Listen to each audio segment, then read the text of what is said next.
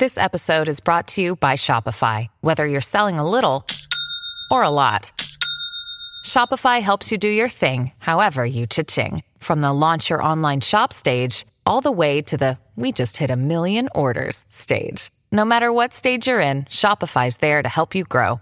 Sign up for a $1 per month trial period at shopify.com slash special offer, all lowercase. That's shopify.com slash special offer. Hey, I'm Rocky Kanaka, and this is An Animal Saved My Life, a podcast where we explore the many ways animals are capable of making a difference in our lives. Today, we're talking to PJ about his dog, a pit bull named Clove, and how they helped each other discover a new sense of purpose. Uh, my name is PJ Regan. I've had Clove for about six and a half, almost seven years now, and it's it's really you know the story of, of, of Clove and I, it's it's a rescue story, and it's and it goes both ways. She rescued me, and you know, I, I also rescued her. She went through a lot of similar things that I went through, um, a lot of same feelings, I should say.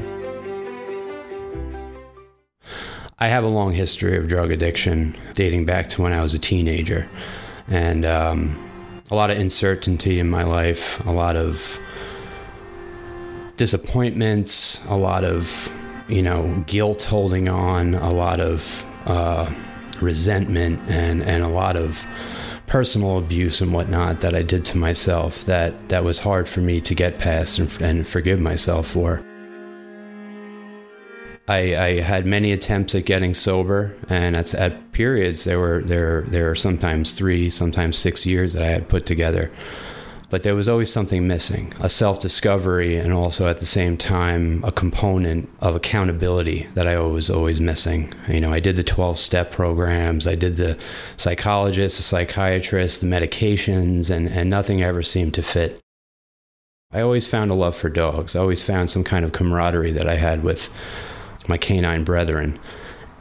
We always had a family dog, and I look back at my childhood even, and, and, and I remember taking the dog sometimes, you know, in times of frustration because it got me out of myself. But in my adult life, you know, things progressed every time I relapsed to the point of periods of homelessness, living on the streets, just really doing anything that I need to do to get the next fix. When he was 29, PJ relapsed again. This time, you know, it took me to a place mentally that I'd never been before, a really dark place. And one day I decided, you know, I need to get help. So I signed myself into a rehab. ended up staying there for 18 months. It was a therapeutic community. Ended up completing the program, and they put me out. I was kind of out there by myself, and kind of flailing around, you know, getting jobs every now and then, losing jobs every now and then. No real place to live. No real accountability in my life. It's funny because I wasn't really looking for a dog. you know, in the midst of, of looking for a job and looking for another apartment to move into, because at the time I was getting evicted from the current apartment because I couldn't afford it. I, I saw, I was scrolling through Facebook and, uh, this dog popped up right in front of my face, and and it, you know, I've seen a million dogs. I, I, I got involved with rescue, you know, through the vet that I worked at, that you know, when I was in my twenties, but this wasn't like any other dog that I've ever seen. She just kind of like looked at me with these crazy like eyes and, and, and, and pretty much kind of just looked through me and, and really looked into my soul she was in a situation where she was actually being evicted from her foster situation. And I kind of was like, you know what? Me and this dog have something in common.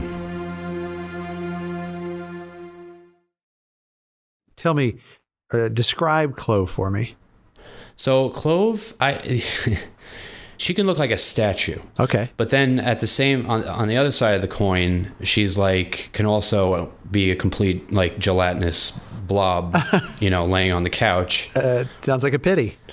she's like a she's like she's got a color that I've never really seen. I, I've, I think I've only seen it once on another pit bull. Um, it's like a blue brindle. She's got like that blue grayish color. Okay. But lines of like almost tiger stripes of like a blonde. Wow. Very strange color scheme there to, to try to describe. Yeah. Sounds like a pretty dog. Yeah, she's she's got this just I mean these eyes that just look right through you. The homeowners association where Clove was living found out that Clove was a pit bull and they said she had to be out within a week. PJ arranged a meeting with Clove through Roughhouse Rescue, the Long Island based dog rescue responsible for Clove. And, you know, the first meeting went over pretty horribly. oh, no. Well, okay, wait. Yeah. So uh, walk me through that. What what happened? so basically, in the description of her, it did say that she did have a history of abuse, possibly dog fighting, um, because she was rounded up with a with a whole group of dogs on a property down in Georgia. Okay. So, you know, she's been through a lot. What I ended up doing, you know, I, I met up with the with her foster, who I still keep in touch with. She um, let me in, and all of a sudden, I see this dog look at me from down the stairs and then bolt into the kitchen. and I was like, "Oh God, this is," you know, I wasn't really prepared for, you know, that kind of response. Right. So she, we she was a bit apprehensive. very apprehensive. Yep. You know, I think very apprehensive. You know, I sat on it down on the couch and I was just talking to her foster mom at the time, and she eventually came over. Would not even look. She wouldn't look at me in the eye. I mean, not. I mean, no eye contact whatsoever. She basically laid down, belly up, and let me like touch her leg a little bit, and that was it. In any normal situation, if somebody was going to meet a dog, obviously this would be like, oh, well, I guess the dog isn't a good fit for me. Right. I, on the other hand, completely thought the opposite. I was like, you know what? This is exactly what I need. This is this is like a project. Like this is like this is like a huge undertaking. Like how cool would it be if I got this dog to trust me? And not only trust me, but also become my companion. I mean, really, at the time, I still didn't have a job and I still didn't have a dog friendly apartment. In the end, PJ was able to rent a tiny space, basically a porch. But the good thing is it had two things that he needed the most. It was cheap, and his roommates were okay with the pit bull. I move into the apartment. I sleep one night there. The next day, I get a phone call from Diane at Roughhouse Rescue. Okay. She said, Can you take Clove? Do you have an apartment? I said, I literally just moved into a dog friendly apartment yesterday.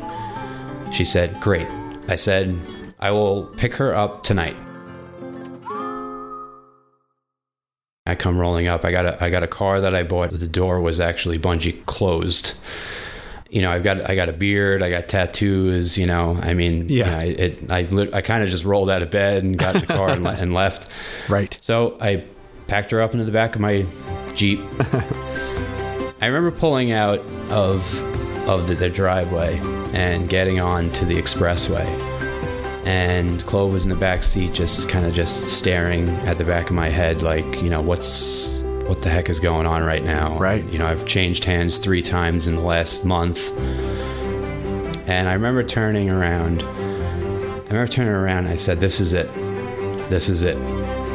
And I had absolutely no idea what it was, but this was the beginning of a journey for the two of us that would springboard our lives to a completely whole new level.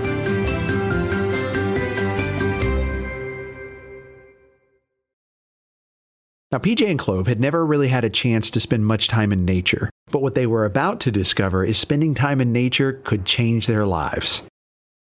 Next day, I drove her to the dog park. I was like, "You're you're gonna get socialized. Like, you're let's see how you do out there." And she kind of just started running about a little bit and sniffing around. And what I noticed in that moment was she would run off a little bit, but then she'd come back to me. Okay. And she would look at me, run run off a little bit, come back to me, and that was, I think, where that bond started growing. And um, I took her outside of the dog park, you know, on leash, and I took her for a walk in the actual like park area. And that's when I saw her come alive. You know, she was rolling in the grass. You know, she was she was bounding forward and and and, and sniffing and, and you know trying to run with me. And this was a dog that I, I, I didn't really expect this out of. Right. She was like my good luck charm because the next day after that day at the park, I ended up getting a job offer. Wow. Um, That's great. Yeah. So like within a week, I had an apartment, a dog, and a job.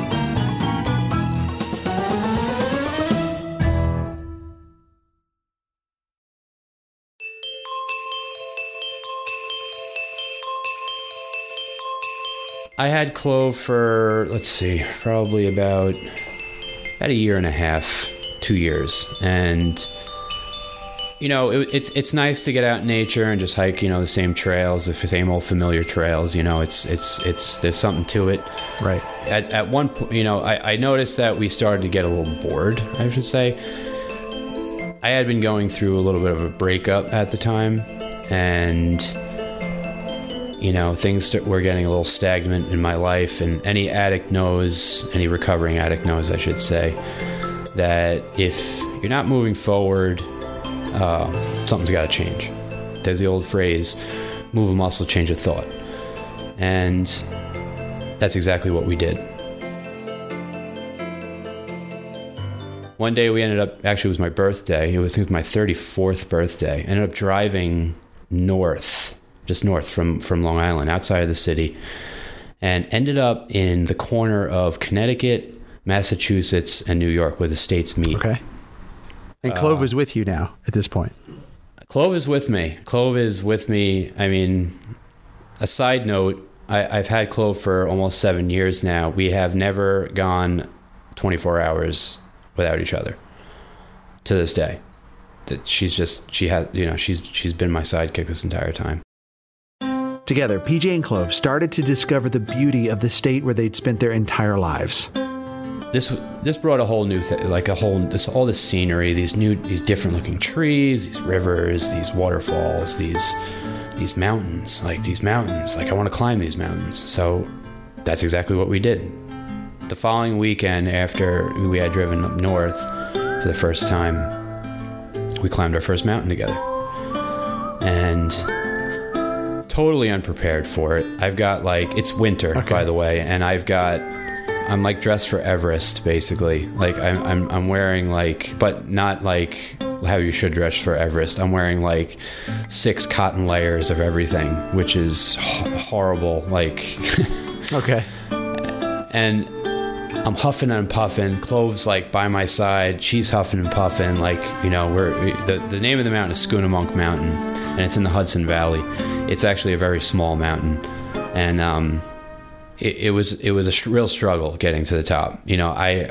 I, listen, I, I was a, I was a smoker for 18 years. Yeah. You know, I mean, the, I mean, I did so much abuse to my body in the in the throes of addiction. You know, I'm surprised I'm still standing, hmm. but I was able. We got to the top. When we got to the top, we looked out, and it was like, wow. You could see the whole Hudson Valley, Hudson River. You could see the mountains on the other side of the Hudson River. It was amazing. There was no. I mean, we, we were the only ones in the whole park, and and and we were standing on top of that mountain. You know, I, I, I gave her a little kiss on the head, which is what I always do. You know, good job, buddy it was just this freeing sense. It was this brand new feeling at 34 years old, you know, you know, thinking about how many years of my life not a, not that I wasted cuz I don't regret anything that I've been through and any of the choices that I made in life, but cuz I wouldn't be the person I am today without without those choices. But you know, how many years of my life did I spend so isolated and and and and shielded from from the world? and, and living such a sheltered life, you know, locking myself in a basement apartment for weeks on end, only leaving to meet a drug dealer or or walk up to the gas station to get a beer or something like that. I'd had this fear of leaving the house and, and, and showing myself to the real world. And here we are standing on this mountain just celebrating life and everything that Clove had been through, the neglect and the abuse that she had been through, and you know, the all the different animal control that she had stayed in and, and kennels that she'd been through and how many times she's changed hands, you know, finally she's home. You have continued hiking, and even more difficult hikes. How how did you build up to those more difficult hikes? So, you know, we started small. You know, we weren't climbing, you know, big mountains right from the get-go. It was just this it was a, this progression of getting towards that. It was it was learning what kind of gear, you know, to wear in different situations. It was learning how to handle certain obstacles on trail and and we were learning everything together, which was the cool thing. You know, I never did a hike without her. It was kind of cool to see Clove look at like a huge ledge that she has to get up on and just study it for a minute and then hop right up on it.